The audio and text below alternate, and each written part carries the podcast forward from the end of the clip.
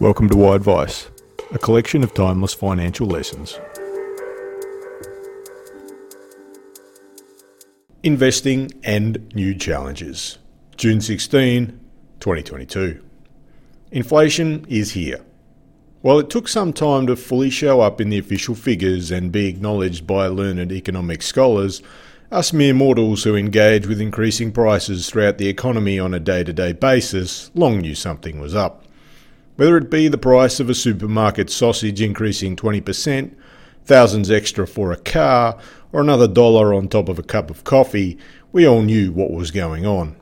As we've seen, this has prompted a reaction from central banks, which will prompt reactions in other areas, including asset prices. Let's take a look at some of them, what might happen, because we never truly know, and how we might best react to take advantage. Firstly, stock markets. Something not widely acknowledged was what occurred back in January. The ASX All Ords, excluding dividends, fell more than 10% by January 27, but almost no one noticed it happened. By late April, it was back to where it started the year. Since April, it's again fallen to be around 13% down, excluding dividends. This is the average intra-year sell-off we've become accustomed to seeing on the ASX over the past 4 decades. The fall is nothing out of the ordinary. Globally, there's been more pain. The major MSCI World Index is down around 18%, excluding dividends, while in the US, markets have surpassed the 20% fall that signals a bear market. Ironically, emerging markets that were punished after Russia's invasion of Ukraine have flatlined since and are down 12%. While there's been nowhere to hide, we do have a value tilt in our portfolios. Value stocks have been flat to slightly negative, meaning the falls have been somewhat smaller than those quoted. Where to from here? We don't know, but historic returns in the US following declines are worth considering. The average return 5 years after a 10% decline was 68.8%. The average return 5 years after a 20% decline was 71.8%, showing markets do bounce back. Historically, 10 and 20% declines are accompanied with recoveries in the subsequent years. Markets price in whatever is plaguing them before eventually moving on. As always, our message is sit tight, but what else can you do?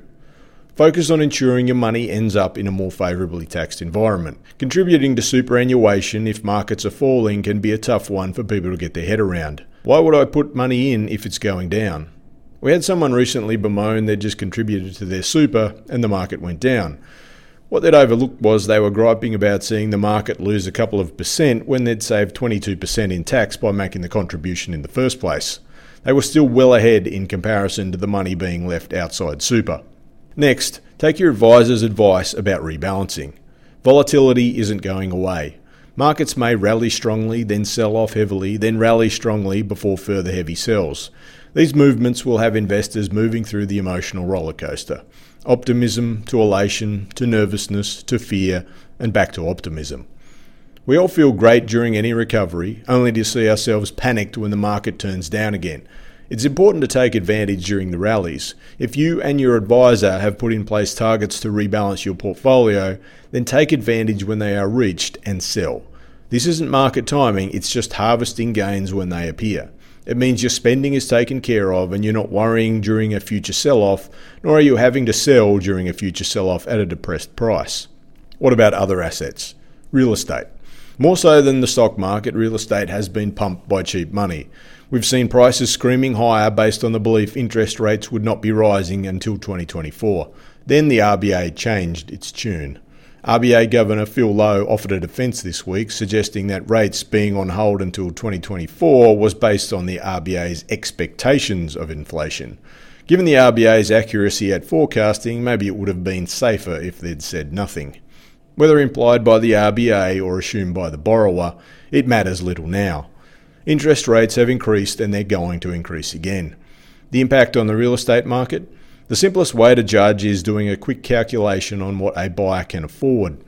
If a buyer qualified for a $1 million mortgage last year, but the same buyer would only qualify for an $800,000 mortgage this year, it suggests the ability to bid will fall and house prices will follow. For those who did buy recently, if they bought a house to live in and have no need to sell, no big deal. You just won't get those windfall gains we've previously been accustomed to during years of falling rates. If someone has stretched themselves, has little equity and are forced to sell due to a life event such as a relationship breakup, it will be very painful, especially in the housing markets that saw nosebleed prices. What about that other stuff that was meant to replace money? Cryptocurrencies. There were various stories told about Bitcoin and cryptocurrencies. Hedge against inflation, portfolio diversifier, an alternative to transacting within the system. All are dubious right now. Cryptocurrencies have reacted poorly to inflation and have been belted as markets price in interest rate rises, much worse than other risk assets. A few years ago, the diversifier argument was credible. Bitcoin moved independently of stocks, but today Bitcoin is more correlated with US stocks, albeit with bigger swings than stocks. Cryptocurrencies offer little downside protection from stock market sell-offs. Being outside the system is a boast people only make when things are great. It's somewhat reminiscent of the tagline from the old science fiction film Alien. In Alien, it was, "In space, no one can hear you scream." In this case, in crypto, no one cares if you scream. There's no sympathy when people lose their shirt on an unregulated asset or platform. Several stablecoins, which are dollar-pegged intermediaries that allow users to keep their money in the crypto environment and not have to convert back to real money, have failed recently. Billions have been lost. There have also been issues with crypto platforms either collapsing or restricting withdrawals. The suspicion is they can't cover the withdrawals. More losses. What about the old high-yield property or mortgage offerings with no volatility? Don't even bother. Another one called Remy Capital fell over last month. It offered 7 to 16% fixed returns. Complete rubbish. 60 million of investors' money went down the toilet.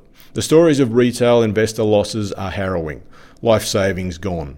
Worse, ASIC's oversight is in question with the Remy failure. An investor who struggles with market volatility will struggle even more with seeing their capital disappear instantly. Then that's followed by years of investigations to see if anything is even recoverable. It's not meant to be a consolation that other assets are falling, have proven unreliable or collapsed. It simply highlights that there's nothing new under the sun. Always be mindful not to extrapolate current events too far into the future. With inflation currently high and interest rates increasing, it's tempting to believe it will be the norm, but nothing occurs in a vacuum. US tech companies struggling with profitability have already been laying off workers. This signals that belts will be tightened. Some things such as energy prices won't be greatly affected, but others will. Rate rises may play a role in dampening inflation more quickly than we expect. Capitalism continues to work. Businesses will reprice and innovate according to changing conditions. Returns will re-emerge, but as always, they won't come in a straight line. This podcast is for informational purposes only, and the information contained is of a general nature and may not be relevant to your particular circumstances. The circumstances of each investor are different, and you should seek advice from a professional financial advisor who can consider if particular strategies and products are right for you. In all instances where information is based on historical performance, it is important to understand this is not a reliable indicator of future performance. You should not rely on any material on the podcast to make investment decisions and should always seek professional advice. The hosts and guests of the podcast may have positions in securities mentioned or discussed. Mansell Financial Group is an authorised representative number 226266 and credit representative number 403187 of FYG Planners Proprietary Limited, AFSL ACL number 224543. Thank you for listening to Y Advice.